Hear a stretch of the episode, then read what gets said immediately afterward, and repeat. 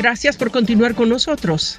Y amables oyentes, ya en el cierre de nuestro programa, para la presentación de la entrevista de hoy, les dejamos en compañía de Mildred Abreu Hernández. En la entrevista esta semana nos acompaña el letrado del Tribunal Constitucional Giovanni Nina Cruz, con quien hablaremos sobre ese órgano constitucional, el Defensor del Pueblo. Bienvenido. Gracias Mildred, un saludo especial a todos los televidentes y radioescuchas que sintonizan este programa, La Voz del Tribunal Constitucional y a ustedes por el esfuerzo de llevarnos semana tras semana el quehacer de nuestra alta corte. Gracias. Iniciamos hablando sobre el origen de esta figura que popularmente y bueno, constitucionalmente se llama el defensor del pueblo. Sí, tendríamos que remontarnos al 1809 en la Constitución de Suecia, en donde nace la figura del defensor del pueblo en esta Constitución como un órgano llamado a vigilar el buen desempeño de la administración pública y los derechos de los ciudadanos. Poco a poco se fue expandiendo en Europa con diferentes denominaciones y atribuciones. Hubo países que trataban la ampliación a la jurisdicción militar y otros que solo se quedaban en lo civil. También su forma de designación que podría ser desde el Poder Ejecutivo, que designara el defensor del pueblo, o el Parlamento. Ya remontándonos al siglo XX, en las constituciones de España y Portugal específicamente, que es donde nos llega a Latinoamérica quizás de forma más con esencia este órgano, donde se le da otra facultad al defensor del pueblo y es la salvaguarda de los derechos fundamentales. Luego entonces, con esta doble función de salvaguardar los derechos fundamentales y vigilar el buen funcionamiento de la administración, es que llega entonces a Latinoamérica y empieza a replicarse por nuestros países. La figura del defensor del pueblo para muchos se origina en la Constitución de 2010 por desconocimiento de que había una ley previa desde febrero de 2001. ¿Cómo llega realmente la figura del defensor del pueblo a República Dominicana y cuál ha sido su trayectoria dentro de nuestro país? Sí, es, como bien dices, a través de la ley 1901 de febrero del año 2001, en donde el legislador crea esta figura por ley, no, entró a nivel constitucional. Esta ley eh, le dio ciertas facultades al defensor del pueblo como las que hemos dicho de que vinieron desde la Constitución de España, salvaguardar los derechos fundamentales y velar por la buena administración en relación a los ciudadanos. Estos se fueron expandiendo, pero no pudo entrar en vigencia esta ley. Tenía algunas características, podemos mencionar la facultad de investigación, se apoderaba mediante la queja o reclamación y podía eh, requerir el funcionario, denunciar vulneraciones a derechos fundamentales. Ese rango de atribuciones tiene el defensor porque se mantiene vigente. Ahora bien, en la reforma del 2010 de la Constitución se empezó a discutir la posibilidad de incluir el defensor del pueblo como órgano constitucional. Para eso, en el 2009 se modificó la ley porque no había podido designarse el defensor. Esta ley tuvo por objeto disminuir el quórum requerido para elegir esta figura porque decía que en su artículo 4 que tenía que ser las dos terceras partes de todos los legisladores de la matrícula, tanto en la Cámara de Diputados como del Senado. Esta ley entonces estableció que sería esas dos terceras partes de los presentes. Entonces, también disminuyó la cantidad de adjuntos y lo que entendían como una duplicidad de funciones porque otras instituciones del Estado ven estas atribuciones de manera más específica, el derecho a la mujer, el derecho al medio ambiente. Entonces, como la atribución del defensor del pueblo es general, salvaguardar los derechos fundamentales, entonces se concentró en eso. Luego viene la reforma de la Constitución del 2010, texto, como bien eh, dijo el magistrado presidente ahora en la rendición de cuenta histórico para República Dominicana, de consenso, de avance. Nada más tenemos que ver el artículo 7 de lo que constituye el Estado social y democrático de derecho y el artículo 8 donde habla de que el Estado se fundamenta en el respeto a la dignidad humana.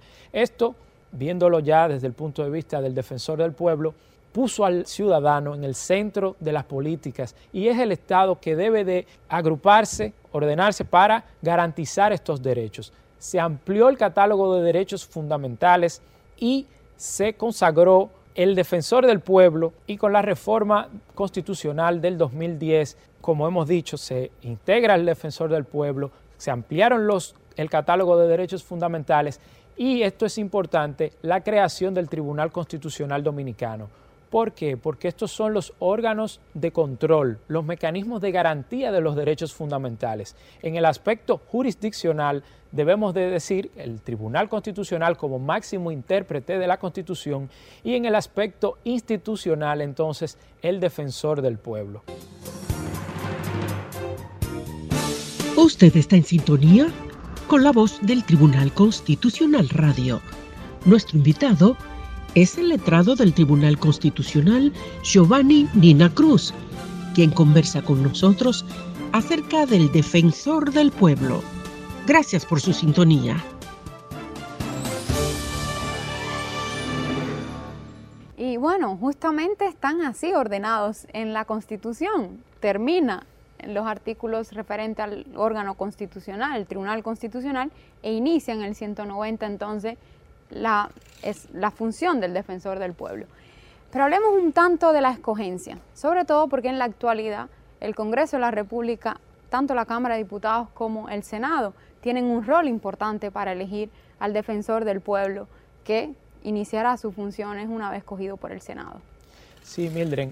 Es en 2013 en donde se designa por primera vez la defensora del pueblo, doña Zoila Martínez Guantes, que si bien es cierto le tocó sentar las bases de esta institución, ha venido desempeñando una labor incluso reconocida por nuestro Tribunal Constitucional en aspectos eh, medioambientales.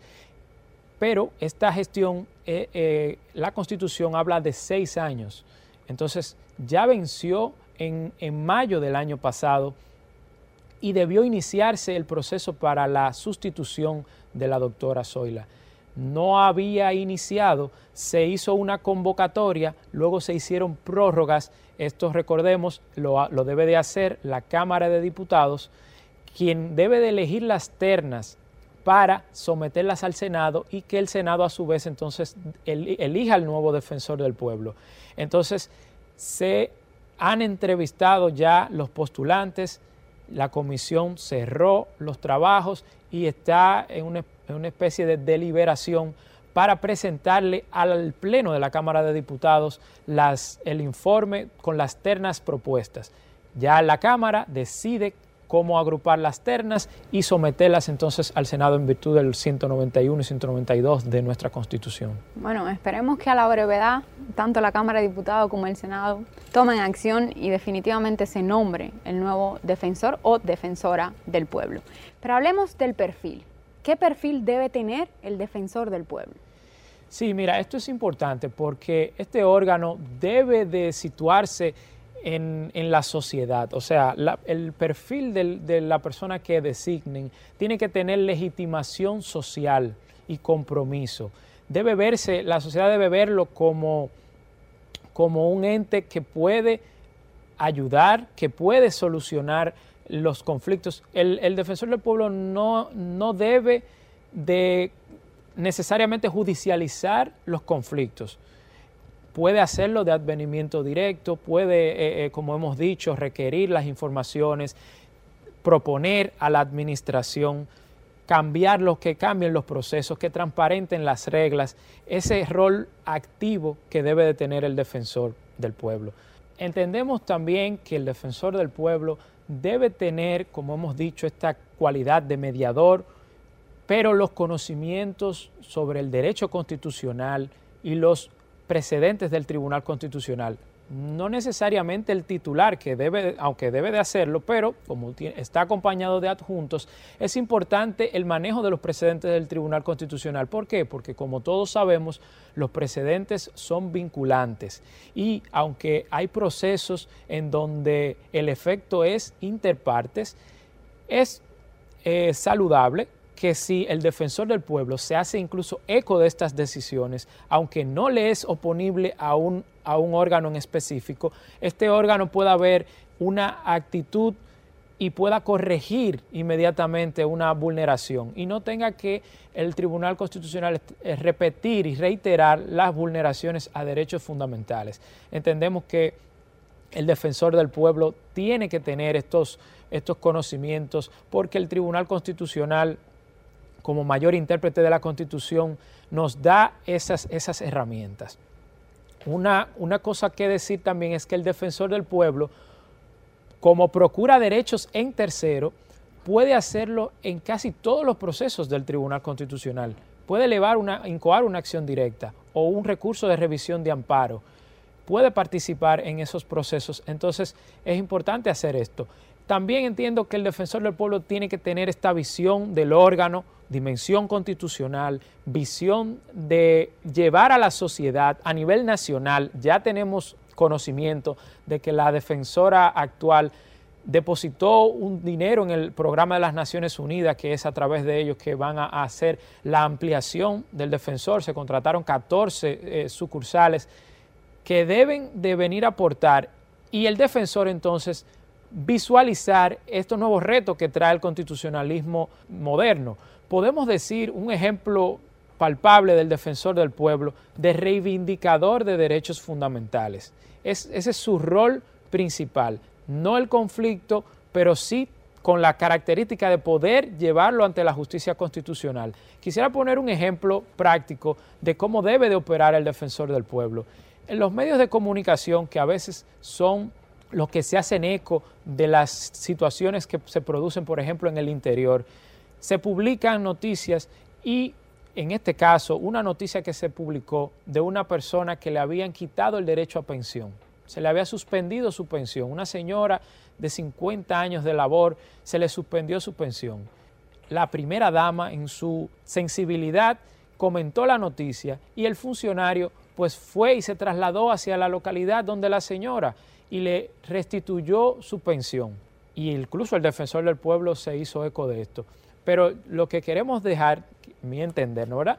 Que para hablar de una reivindicación del derecho fundamental, tenemos que ver no restituirle necesariamente la pensión, sino ordenar el pago de todo lo dejado de percibir, porque este era el derecho que ella tenía. Pero también, ¿qué pasó? Que a ella le suspendieron su pensión, la consecuencia del funcionario que tomó esa decisión, porque la desprotegió a ella. Entonces, entendemos que el defensor del pueblo debe de aportar en ese sentido. Gracias. La verdad es que es un tema que básicamente República Dominicana está en pañales aún, a pesar de que es un órgano creado por la legislación desde 2001, constitucionalizado a partir de 2010, pero aún queda mucho por conocer sobre esta figura y sobre todo que el nuevo o la nueva defensora del pueblo se empoderen de ese órgano. Gracias Giovanni por acompañarnos, esta es tu casa y estás invitado cordialmente.